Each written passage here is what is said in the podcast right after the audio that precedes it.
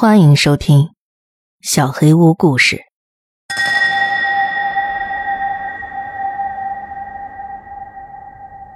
只响一声的来电。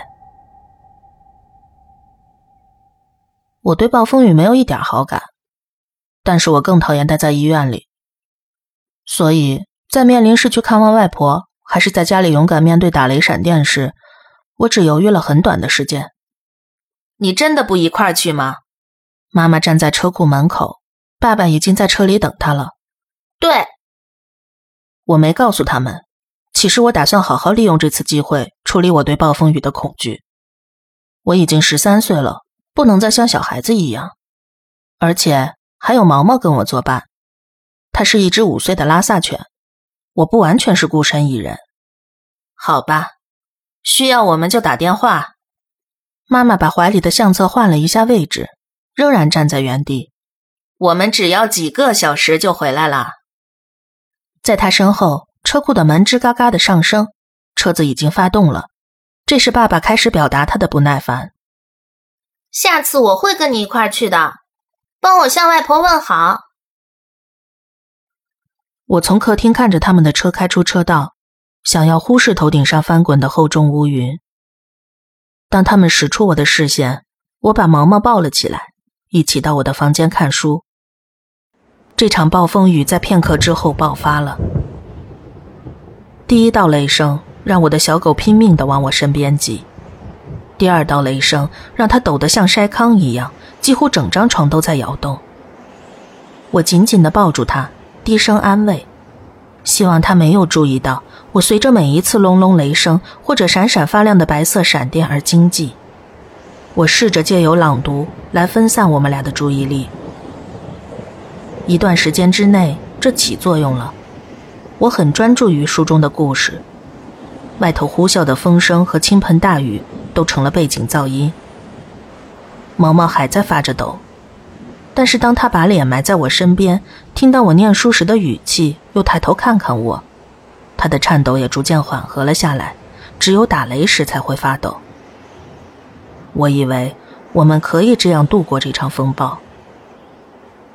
然而，当一道特别明亮的闪电划过，紧接着是刺耳的雷鸣，原来我只是在异想天开。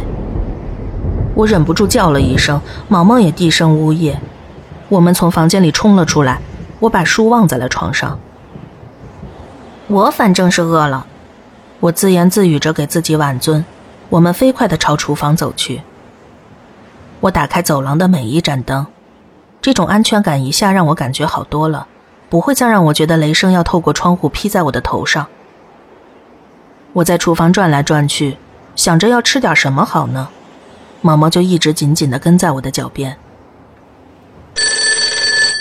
在冰箱旁边的墙上，电话铃声突然尖锐地响了起来，我的心脏跳漏了一拍。它只响了一下，就安静了下来。我艰难地吞了口口水，低头看着毛毛，就像被吓到的那个人是他，就只是电话而已，没关系。他舔了舔鼻子，摇摇尾巴作为回应。我知道他只是想要点牛奶饼干吃，没有任何风暴能阻挡他吃饼干的心。但是，我把那当做是他认同我们都没事的信号。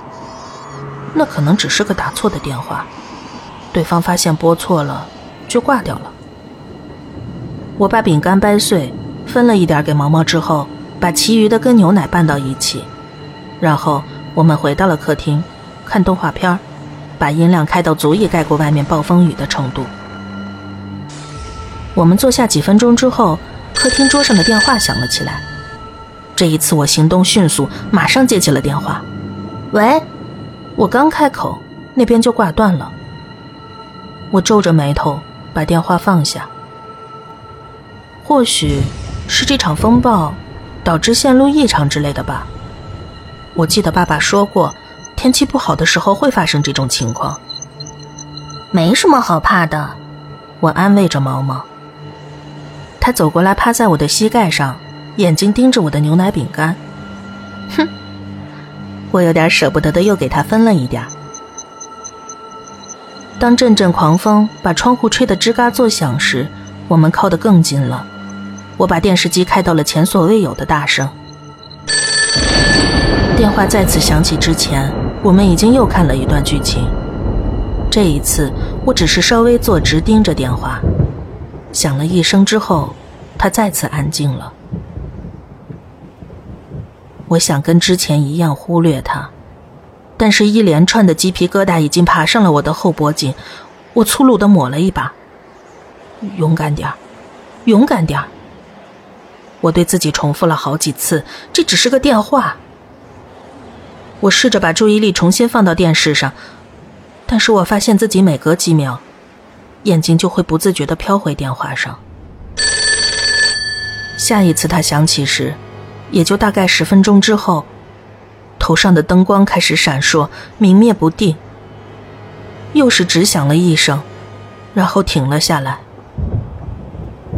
外面的暴风雨依旧肆虐，灯光再次变暗，然后又恢复。我的心脏急速的跳动着，突然间觉得有点尿急，我拍了拍毛毛，从沙发上跳起来，快速跑进了厕所。当灯光熄灭时，我正在洗手，厕所里一片黑暗，伸手不见五指。我忍不住开始呜咽，摸索着毛巾去擦手，然后赶紧摸索着寻找门把手。我知道厨房的抽屉里有手电筒，只是。只是我必须得经过走廊才能找到他。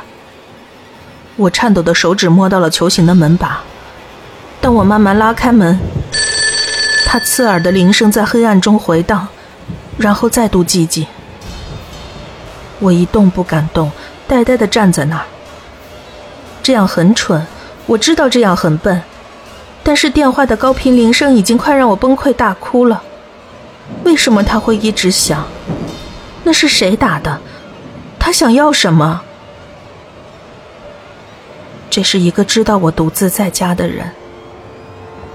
脑海里的慌乱争先恐后的迸发而出。毛毛在客厅里呜咽，他自己待在那儿，像我一样害怕。我必须找到他，这是唯一让我愿意继续移动的理由。我咬着嘴唇，蹲低身体，开始走向厨房。抽屉是开着的，我疯狂的四处摸索，直到发现了手电筒。我打开了它，跟随着细长的光束回到了客厅。闪电突然照亮了周围的一切，紧接着是一阵低吼的雷声。我强忍住啜泣，颤抖的呼唤毛毛。他再次呜咽。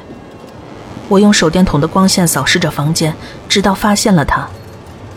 他正坐在放着电话的那张桌子下方。盯着电话，手电筒一照到电话，他再次响了，就响了一次。毛毛，我大声喊他，就好像怕有什么东西潜伏在电话里，突然抓住他。毛毛继续盯着电话，他的耳朵向前竖起，又呜咽了一声。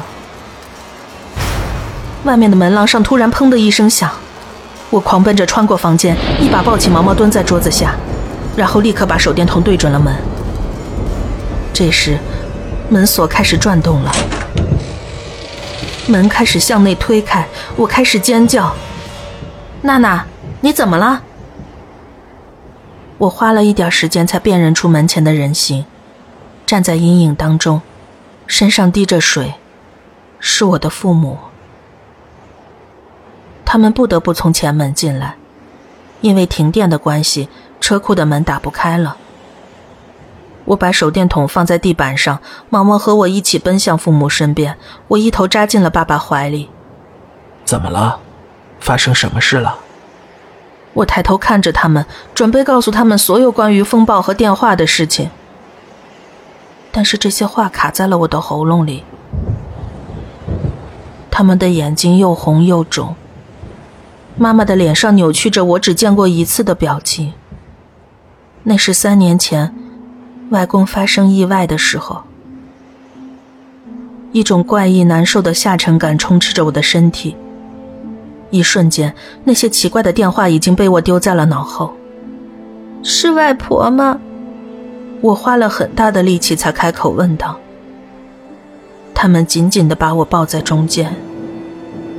这就是我所需要的答案。他已经病了很长一段时间了。爸爸开口了，妈妈就不用说了。我们以为还会有更多的时间陪他，但是他今天的状况突然变得很糟。